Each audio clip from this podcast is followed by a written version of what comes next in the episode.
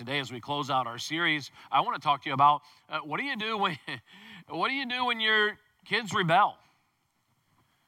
In fact, what do you do when your kids kind of go astray in the way that you've taught them or what you wanted for them in, in their life?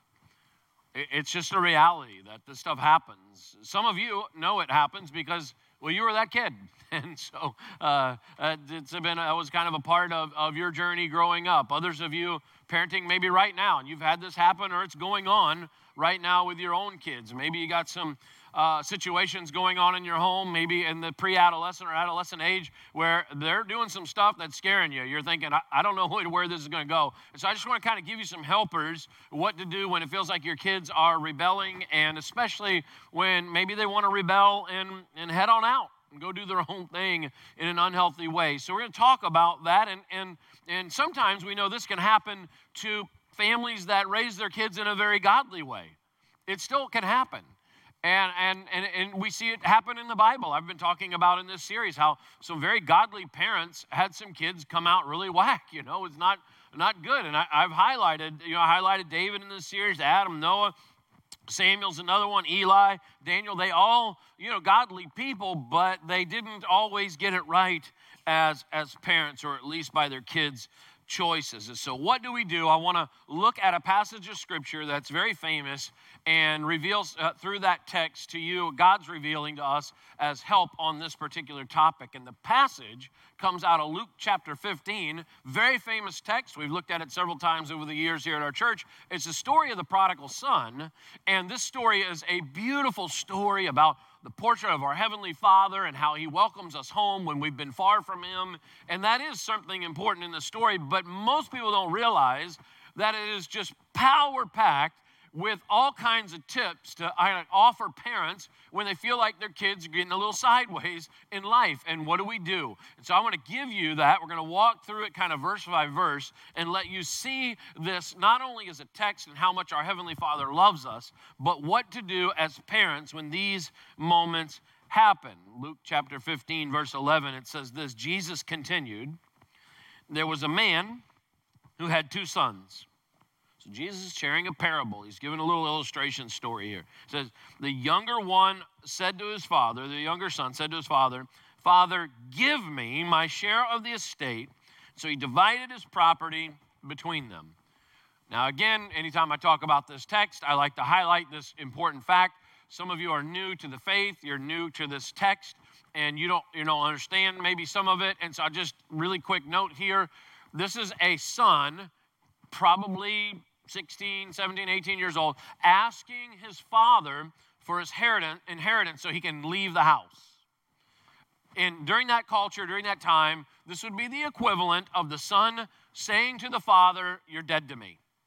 Give me my money. This would be very offensive to anybody. In fact, I'm quite sure in the year 2023, if one of your kids came up to you at that age and said, Give me my money, I'm leaving now, you'd, you'd find that offensive as a parent. And so I think still today that would be pretty ugly situation, but that's what's happening here.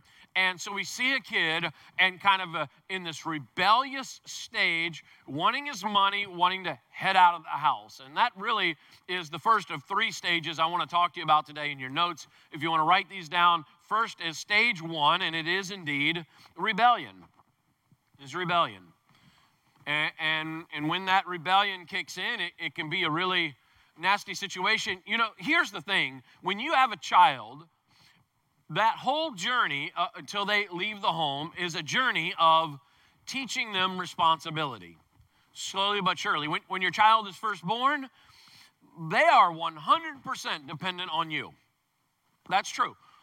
As they grow older, it's our job as parents to slowly shift a little bit of that responsibility more and more so that when they leave the home, they understand what responsibility is. Now, here's the great battle. Here's the, it, it, we know this. Here's the great battle. Uh, when to shift responsibility, when is too much, when is it not enough, right? Because you can fail to give your kids responsibility at all, and that can cause problems as well, like, right? When we, we just do everything for them, that can be messy. Uh, but what happens too, the tension from the children, they want responsibility sometimes quicker than they're ready or quick ready for or quicker than the parents want to offer.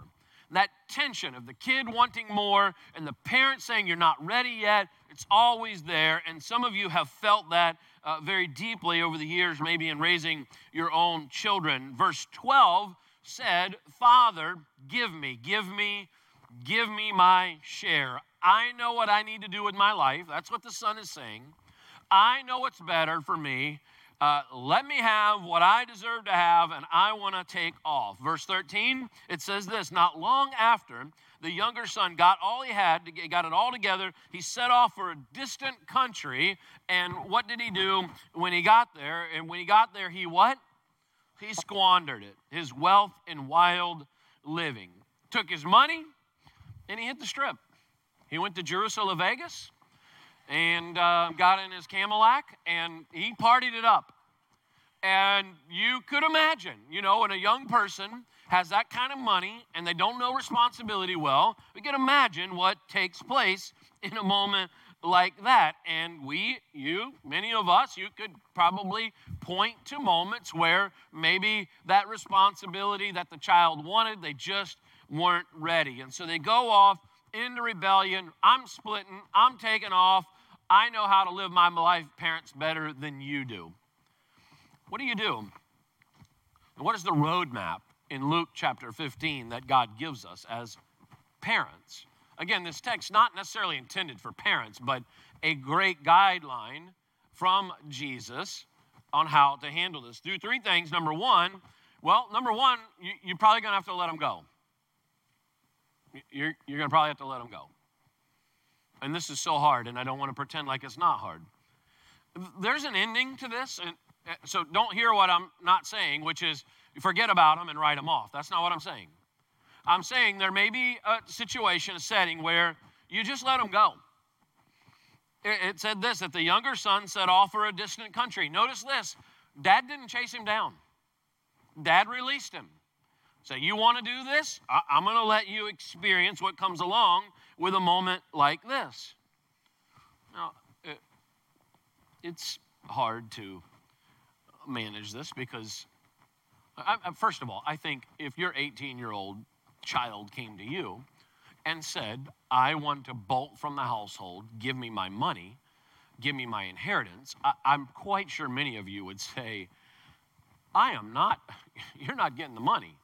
Uh, you might let them go, but you say, uh, you know, like, but you're not getting, you're not getting the money here. And so you might think, well, it seems pretty foolish for the father to do this, like to give that inheritance and just let their kid take off. Whatever the case is, the father is simply saying, if this is what you think you're ready for, I'm gonna, I'm gonna, I'm gonna let you you encounter this. And I think we all know this. The tighter we hold on to our kids in a moment like this, the messier the situation gets. We, we know that to be true. And that's why we get this modeling here of a moment where it says, hey, sometimes, you know what? You just come to that place and you let them go. Here's the next thing you let them make their own mistakes. You let them make their own mistakes, right? That's a part of, of teaching them responsibility. Now, no parent wants their kid to experience this high level of mistakes that this kid is going to experience in this uh, illustration, this parable. But we also know there come times where we just say, hey, you're going to have to experience mistakes in life. And so when our kids are in that transferring of responsibility, as they start getting into those adolescent years, especially, we start teaching them responsibility. It's our goal as a parent to give them a little bit more, a little bit more, and a little bit more. Not like major stuff, but small stuff along the way. But the Bible tells us that this boy, takes his money and he squandered his wealth in wild living. It, it, was probably a party at first and probably felt really good for the boy. But when it was all gone, that's when he discovered how messy this choice would be. And, and I want to say this it, the, the fact is, rebellion is always a waste. There's always waste with rebellion. And when you're involved in rebellion, you are going to exhaust relationships, family relationships. You're going to exhaust friendships. You're going to exhaust money. You're going to exhaust resources. Uh, you're going to exhaust parts of your life that you wish you had not exhausted. So, anytime rebellion takes place, there's always going to be some waste. But what we see here is a portrait of a father that says, if you want to waste this part of your life, I'm going to let you encounter that. Do you think the father knew this would go ugly? Yes, he knew it. Do you think he probably wished his son wouldn't head for that trouble? Of course. Do you think he probably wanted to write letters to his son and say, You're making a huge mistake here? Probably did. But he lets the son experience some of the mistakes that come with these choices. Proverbs 20 and verse 30 says, Sometimes it takes a painful situation to make us change our ways. Does anybody know that to be true? Come on. When you're comfortable in something, you don't change right? What's the old saying is we'll change when the pain of staying the same is greater than the pain of change. And so, okay, it's finally time. I can't stay this way any longer. I've got to make that decision. This is a part of transferring that responsibility to our kids, letting them make some of these mistakes along the way, is teaching them some of those life pains from some of those unhealthy decisions. This boy is experiencing it in a very hardcore way there are all kinds of unhealthy ways this plays out for a parent. I mean, think about it. I mean, I was talking to a psychologist therapist recently, and she was telling me how her problem with what she did with her kids is she never gave responsibility, right? Every time the kids made mistakes in her home, she just covered, eh, she just kind of took it on, and she did everything for them. She didn't test them enough the way she thought she should test them. And so when they left the home, they weren't ready to deal with mistakes and they were unraveling in that kind of way. So, right, we can protect our kids too much, and that can be a problem. And then, of course, we can probably be completely irresponsible as a parent and not give them that balance along the way. And so it is a challenge for us as parents. And we're not perfect, but in the end, when we're dealing with rebellion, we, we let them go. So we're going to let them make their mistakes. And then the third thing is this we let them reap the consequences of their choices. We let them discover the price tag that comes with rebellion. That shouldn't be a shocker. The Bible tells us that we reap what we sow. So if you want to sow unhealthy living in your life, you're going to reap that as a part of your life. And now there are consequences taking place. It says, after he had spent everything, there was a severe famine in the whole country. He began to be in need. He went and hired himself out to a citizen of that country who sent him into the fields to feed the pigs, and he longed to fill his stomach with the pods the pigs were eating, but no one gave him anything to eat. Man, after he spent everything, he began to be in need. This is called the rock bottom moment. This is the moment of the deepest pain for this boy. He's going through hard times. He's realizing the party is over. He's broke. He's friendless. He's got empty pockets, an empty life, and an empty stomach. Do you think this would be so hard? This, this would be, let's be honest, this would be a knife in a, in a parent's heart. Like, that's what this guy's going through, this father. This is painful. And by the way, it's embarrassing. Their kid, Jewish, kosher, living, is in the pig slop. It's eat, his kid is eating with the pigs. This is an embarrassing thing going on for the parents. They're hurting deeply over the decisions of their son, but still, knowing all of that, we're given this, this text to remind us that there are times where, though we may hurt and though it may be painful to see, we will allow them to experience these moments. I do want to stop right here and say there are some times where parents see their kids making mistakes and they blame themselves too much. And they take on the burden of, like, all this is happening because it's all my fault. And I've watched that happen. I, have heard parents who've got 20 something year old kids making mistakes and they're blaming themselves, the parents are. And, and you do have to, this you have to communicate a lot with your Heavenly Father about this because it can be very tempting to blame yourself. But you have to remember when they get outside the home, they have all kinds of things now you can't control.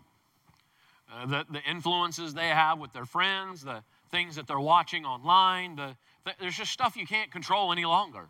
And they're facing their own choices, and they are making their own choices. And, and there's just some things where you have to say, I got to let this go. And I've watched many parents waller in guilt and shame over the choices their kids are making after they've left the home. And we got to be very careful about that. Is it possible you failed in some things? Yes, but they're in a place now to make their decisions and experience the natural consequences. In the end, we see this portrait of, hey, son, I'm not going to enable you. Isn't it true that we could enable our kids too much. Of course. So I'm not, I'm not gonna, I'm not gonna enable you in this situation. Stage two, though, is this reevaluation and regret. Re- reevaluation and regret. This is the place where we see the son coming to where he's going, you know, holy smokes, I've made a mistake. Verse uh, 17, Luke 15, verse 17. When he came to his senses, he said, How many of my father's hired men have food to spare? And here I am, I'm starving to death. I'm going to set out. I'm going to go back to my father. I'm going to say to him, Father, I have sinned against heaven and against you.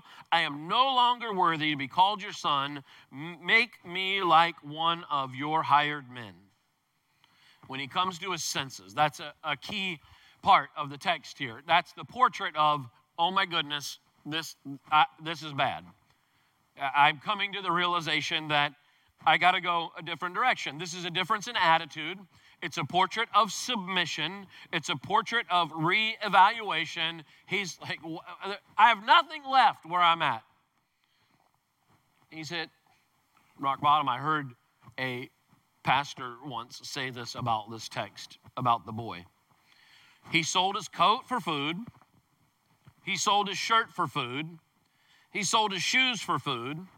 He sold his pants for food. And that was the moment where he came to himself. it's, that's that moment where it's like, it's me. this is all I have. And when you come to that moment where you realize, like, this is it, like, I, there's, there's nothing else left, that can be the moment where many times we see people decide, I'm waking up to the decisions that I've made and I want to come back to a different way of living. And this is a fact of life that we don't like to hear and we don't like to talk about, but we never change until we get desperate. Some of your kids, some of you have kids right now, they've rebelled, they're out of the home. And the bottom line is you're praying for them, but, but they're not desperate right now. And they're not in the position where they really actually want to experience a change in their life. The boy says, I want to go back. And and I want to I want to go back to what I knew and I want to have more than I have right now. He has experienced something that every one of us have experienced or will experience at some time or another in our lives. He went to the college that many of you have been to, They're the school, the school of hard knocks. And he's been hit over the head so many times. What do we do though? I put in your notes while we're waiting for that child to come back, to make that decision to live right in their life. What do we do along the way? I put these in your notes. The first thing is this pray. And don't take that lightly. There's power in prayer. Now, they have to make their own choice, but you can pray. The Holy Spirit of God will prompt them to turn away from the way that they've been living and come back home.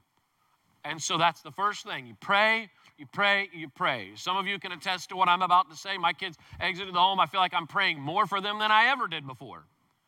But you pray no matter what's going on, you're constantly praying for your kids. Uh, here's the next thing you commit them to God. This is the portrait of control. I can't control them. I'm going to release control God, I'm going to give you control and authority. I, there's nothing I can do here to make a difference. At the, at the end of the day, God, I need you to take authority and control. And then the last thing is wait patiently. Don't short circuit God's discipline plan. Don't try to enable them. Let the process play out. This is hard to do, but when you pray, when you commit it to God, and you wait patiently, you're setting yourself up to be in position to say, okay, God, what are you going to do in this moment? Here's the third stage in your notes is the return. It's the return.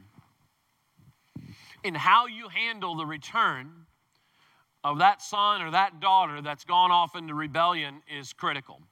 It's just as critical as what you're doing while they're away from the ideals and the values that you have held in your family. What do you do when they come back? Verse 20. The boy, he gets up and he went back to his father. And while he was still a long way off, the father saw him, was filled with compassion for him, and he ran to his son, threw his arms around him, and kissed him. I see three things the father models in the return that we should model in those moments. Here it is. The first one, he loved that son faithfully, never stopped loving him, loved him all the way to the return. It's a tough love sometimes, but it's a faithful love. It's also a stubborn love that says, I will never give up on you no matter what has taken place in your life. I am here to stand for you and to remind you that no matter what you've experienced, I love you. Your kids may have been in jail for a night or more. They may have hit some low place. Maybe they're dealing with an unwanted pregnancy, maybe some sort of drug addiction that they've been dealing with in their life. And we may not like those things, but we are loving them through the process. And we see a portrait of a father who, no matter what it is that the son has done, and it was embarrassing, and it was a knife in the heart, and it was hurtful for them to see it, he still loves his son. And that's the, se- the second thing, leads me to the second thing in your notes. He accepted the child unconditionally. An unconditional love. That they accept the child, he accepts the child when the child comes home. Here, look what it says. He ran to the son, threw his arm around him, and kissed him. What a moving picture of acceptance. I know what you've been through, but I still accept you back home. There were no preset conditions for the child to experience the love of the father as he came back home. And I wouldn't have blamed the father, honestly. I would not have blamed the father if the father had said, Hey, I want to hug you, but could you get a bath? Like, you are crusty, nasty. You stink. Go get a haircut, go get a bath, and well, let's hug it out. I, I wouldn't have blamed, really, the father for that. Uh, but there's no condition here. He just runs to the son and embraces the son. And I love the fact that there was an embrace. And that's the physical side of love. And our kids need that physical side of love as well, those hugs. They're important. But there's something else taking place here that I want to address. Sometimes a parent will say to me, Well, Pastor Gary, or maybe it's not a parent, but they're talking about somebody they care about. How can I accept them, Pastor Gary, without approving of what they've done? And my answer to you is you don't have to accept them and approve.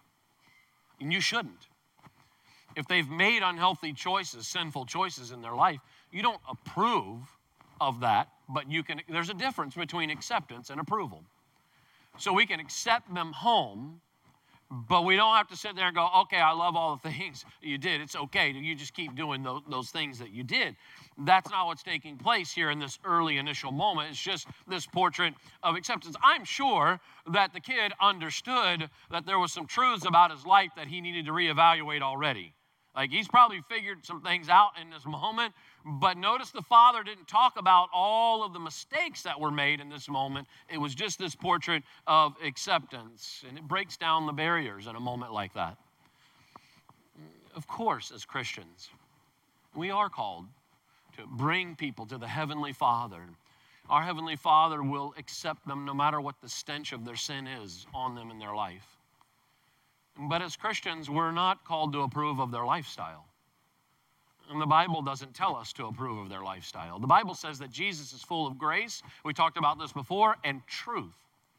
We live in a world today where everybody wants the grace side of Jesus. Well, Jesus would love them. Jesus would love them. Yes, but we'd also give them the truth. He would also say, Go and sin no more. So Jesus give that grace and the truth. And there's a balance of that that we see over and over in the scriptures. But our first reaction here is grace. Don't forget, though, that the situation is all set up by the son's confession. Confession builds the pathway.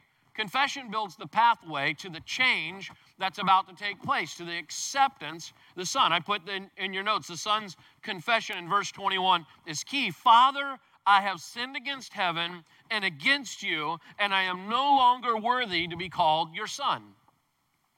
Let's not forget that this is a text of a reminder of how God sees you and I. And in that relationship with you and I, what is God's first requirement for you to embra- encounter His embrace is you confess to Him the mistakes that you've made. This boy has already entered into that confession, and the father is now embracing him when he arrives home. You and I, we do that in our spiritual journey as believers. We come to our Heavenly Father, we admit the mistakes that we've made. If we want to begin that spiritual journey with God, it requires an ownership of the mistakes to say, I did this, God, and now, God, I need your help. That's what confession is. When the child comes home in this moment, that embrace is important, but that confession sets the table for the reconciliation. And I think because this is a story about a perfect father, this is a story about God and his love for us, and so he is a perfect father.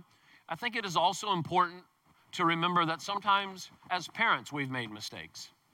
Again, we're not the perfect heavenly father that's laid out in this example here in the text. If you're a parent, you've messed it up before. And, and so sometimes a part of that confession time is the parents, you know, being willing to say, and, and, and I made a mistake or two along the way. And I'm willing to own up. I said at the very beginning, anytime we want to set a change in the way we're parenting, the, one of the big things that keeps us from ever experiencing that change in parenting is being willing to go to our kids and say, I got it wrong. Go before God and say, I've gotten it wrong. It sets the table for change. And that's what's being modeled here in this text. And sometimes, in order for the reconciliation to happen, we are confessing to one another our mistakes. So we love them faithfully, we accept them unconditionally, and then number three, we forgive them completely. If they want to come home, we forgive them completely. And you see the completeness of it right here in the text. It says, But the father said to his servant, Quick, bring the best robe and put it on him, put a ring on his finger, sandals on his feet, bring the fatted calf and kill it. Let's feast and celebrate. I love the fact that as God's modeling his love for you and I in humanity, he doesn't rub it in when we come home. Like that would really be a hindrance, wouldn't it be, to coming to the Heavenly Father. I think some people think that when they, they if they get faced with a decision to come to know God, they'll, they'll think that, well, I can't come to God because I've made so many mistakes and He's going to be real upset with me, so I, I just got to gotta stay over here. God doesn't operate that way. He wants to bring you into family and bring restoration immediately to your life. I think some people, they think God's going to rub it in. Hey, you know what? Here's all the mistakes you've made. You're going to go in the corner for three years and pay the price for the mistakes that you've made. God doesn't do that.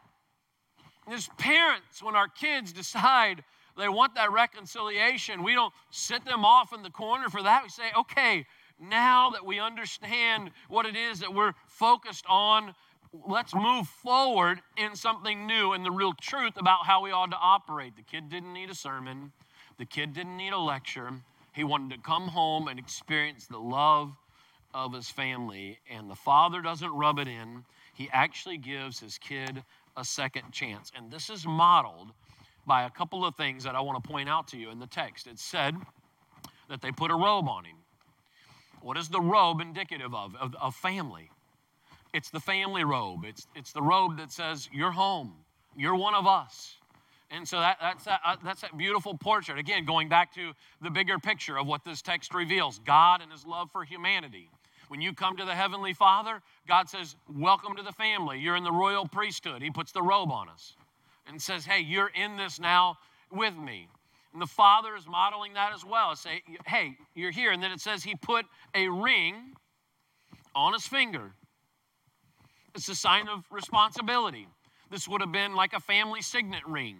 And it would have, it would have been a representation that the kid now has full rights to everything in the home.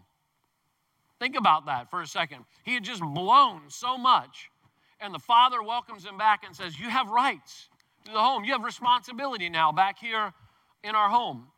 That's so key, right? Because if you've been beat down in this life that you're living, it's very tempted to kind of sink back.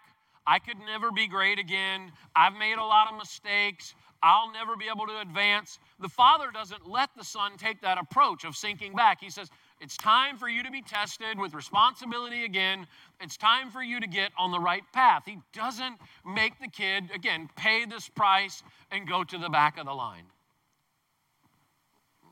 That's a powerful statement from a father to a son who's just seemingly squandered all of his responsibility. The typical reaction for a child in this moment might be a waller in those mistakes. You know, this is why so many kids today are so gullible, easily follow things like gangs or groups of people that are unhealthy. They'll be followers, followers, right? You hear a lot of young people today say, I want to be my own unique identity. And you should want that because God made you unique. But they're not living unique, they're following. They've been so beat down, they don't know what great leadership is in life all they can do is follow others because they feel like they should be kind of in the back of the line. They need to catch on with another group. I could only be somebody who sits on the sidelines and does X, Y, and Z. When the boy in the story said, I just want to be a servant, what he was saying is, I can't handle anything big. I could never lead any longer. I got to stay back here. And we see a lot of young people who are unhealthy in their life about things they've learned, taught, experienced. That's all they want to do. Just somebody else take the reins. I can't do it. God says, No, no, that, that's not what I want for you. I want you to discover more leadership. I want you to discover a life where you and your unique identity are the things that God has laid out for you in your life. I think this story is a powerful story of a loving father. In fact, I would say this if I could, re- you know, in the text, it's known as the parable of the prodigal son. If I could rename it, I might call it the parable of a heroic father. I can't rename it because I can't tell the Bible what to do, but but it, it would be a good secondary story, anyways, to say this is a portrait of a heroic father who understood some real truths about how to handle a rebellious son. The story, though, does represent exactly how God deals with us. Every day, it's potential for you and I to say things like, I'm going to do it my way, God. I know you have a plan for this particular thing I'm facing, but I'm going to do it my way. Every day, we have the ability in our own flesh to make our own decisions and rebel towards God. And the Bible says that every time you decide to go your own way and do your own thing, you're always 100 times out of 100 going to experience a brokenness from that rebellion. We, we know this. The truth plays this out over and over in humanity. What is that wallowing with the pigs and eating pig slop? Look like for you and I? Well, it's things like worry and guilt and fear and bitterness, boredom, depression, financial debt, exhausting our families over financial possessions that we went away from God on so that we could have all these things that we wanted. Stress, pressure, marriage issues because we don't have time together any longer because we're involved in other things, sexual brokenness, parenting brokenness. All of this becomes a part of this journey of wallowing with the pigs from our own personal decisions. But what does God do for us? He says, if you're willing to confess that brokenness and those choices and turn to Him, He will welcome you home. He'll meet you on that road back home. He'll hug you, embrace you. He will put the robe on you. He will put the, the ring on your finger. He's going to put the sandals on your feet. And He's going to have a party celebrating as you come home to Him. I'll challenge you, some of you, like that's the step you need to take today. This is not about a father son, father daughter thing, a parent thing for you. This is a story of you just needing to come home to a heavenly father that wants you to come home and he's been waiting. Others of you, maybe you're a parent here and you realize some of your own personal mistakes and you want to just confess those to God. And maybe you've got a child that is rebelling, and I have no idea what maybe you're going through right now in, in your own pain, but I can imagine what that feels like. More importantly, our Heavenly Father. Does our Heavenly Father know what it's like to have kids rebel? Yes, because that's us. And so when you go to a Heavenly Father and you talk to Him and you pray and you commit things to Him, He says, Yeah, I know the pain you're feeling. and he begin, you begin to immerse in his love and his care for you. Some of you are, you're a young person here and you're in the middle of this right now, rebelling or in the squalor or whatever it may be. But you know, oftentimes when a kid's involved in rebellion, what they don't understand is that it's affecting everybody around them. They don't get it. Right? It's very easy for a kid to rebel and say, What's your problem? This is my choice. It's not affecting you, mom and dad. This is about me. This is what I want to do. And so get out of my business. I want to do life my own way. Hear me, if you're a young person here and you think that your rebellion is not affecting anybody, that is a lie, and it is so obviously a lie I, I, that you are buying into something that the enemy loves people to buy into, that my mistakes aren't going to affect anybody else around me. Don't buy into that lie. We're all in this journey together, especially as family. And if you are rebelling, your family is hurting. I'll just set it up in a very easy to understand illustration. Let's just say our family, my, your family, you're out in a boat together in the middle of the Gulf and you're stranded. And the motor's not working and you're drifting and you're just hoping to kind of stay afloat until there's a rescue. But then you are sitting on a seat in the boat and you take out a sharp object from where you're seated, right there by your seat, and you start stabbing with this, uh, stabbing the hull of the boat over and over and over again. Your parents say, Hey, what are you doing? What, you, don't you understand what's going to take place here? We're going to all sink because of the choices that you're making. You say, It's not going to affect you. It's just my seat that I'm doing this in. Of course, it's not going to just affect you and your seat. it's going to affect everybody on the boat we're all in this journey together heck for me as a parent when i make bad decisions for my family will it affect my family you know that. Yes, in affect if I as the pastor of this church and the bigger family that I have, if I commit a moral failure, a brokenness in my own life, does it affect you?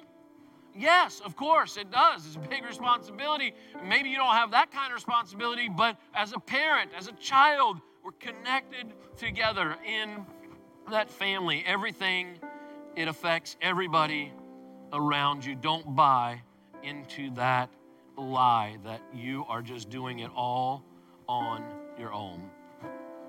And so maybe today, some of you are turning to God about your sin, your things you're turning just to the Heavenly Father about. Maybe as a parent, you're dealing with your own personal confession. Maybe you're a young person, you've been rebelling. You're going to turn back to the ways of your family and the values that they want for you. Let's pray together. God, we are reminded through your word we have this nature in us to, to rebel against you, God, sometimes against parents, family, choices that we're making. We thank you, Lord, for the roadmap that you've given us, God, of your love for us and love for par- that parents can have for their kids in broken times. God, there's somebody here in this audience. This is a large gathering, and there's somebody here, and they're just involved in a bit of rebellion towards God right now. God would remind you through his text. This is right out of Jesus' mouth. God's one and only Son said, Hey, if you come to the Father and you admit, you confess and say, God, I haven't gotten it right, He will embrace you. Until then, you have this barrier kind of there, but you can cross that barrier by just confessing right now from where you're seated, just you and Him. Say, God, I've messed this up in my life. I've sinned. I've made unhealthy choices, but I'm ready to come home and turn to you, God. I believe in the gift of Jesus Christ for the forgiveness of my sin. God, I'm ready to be washed and cleansed of my sin today. Right now, you can do that where you're seated. God, I'm ready to start this new life. I'm turning to this new family. I'm turning to these new ways in my life. I receive that forgiveness, that unconditional love right now, God. Others of you, you're turning to God. You're maybe already a Christian, but you're turning to God about some bit of rebellion in your own life or in your own family, decisions that you've made, saying, God, forgive me. Maybe you're going to reach out to a family member and, and confess that you've, you, have you have made some mistakes, that you want to live, maybe if you're in the home, you want to be in the home, you're going to live under their authority and under the plan that they have for you in your life, and you're going to trust your parents and their parenting. Father, we know that every time rebellion enters the picture, waste and brokenness takes over. help us to see that follow your design. In Jesus' name, amen.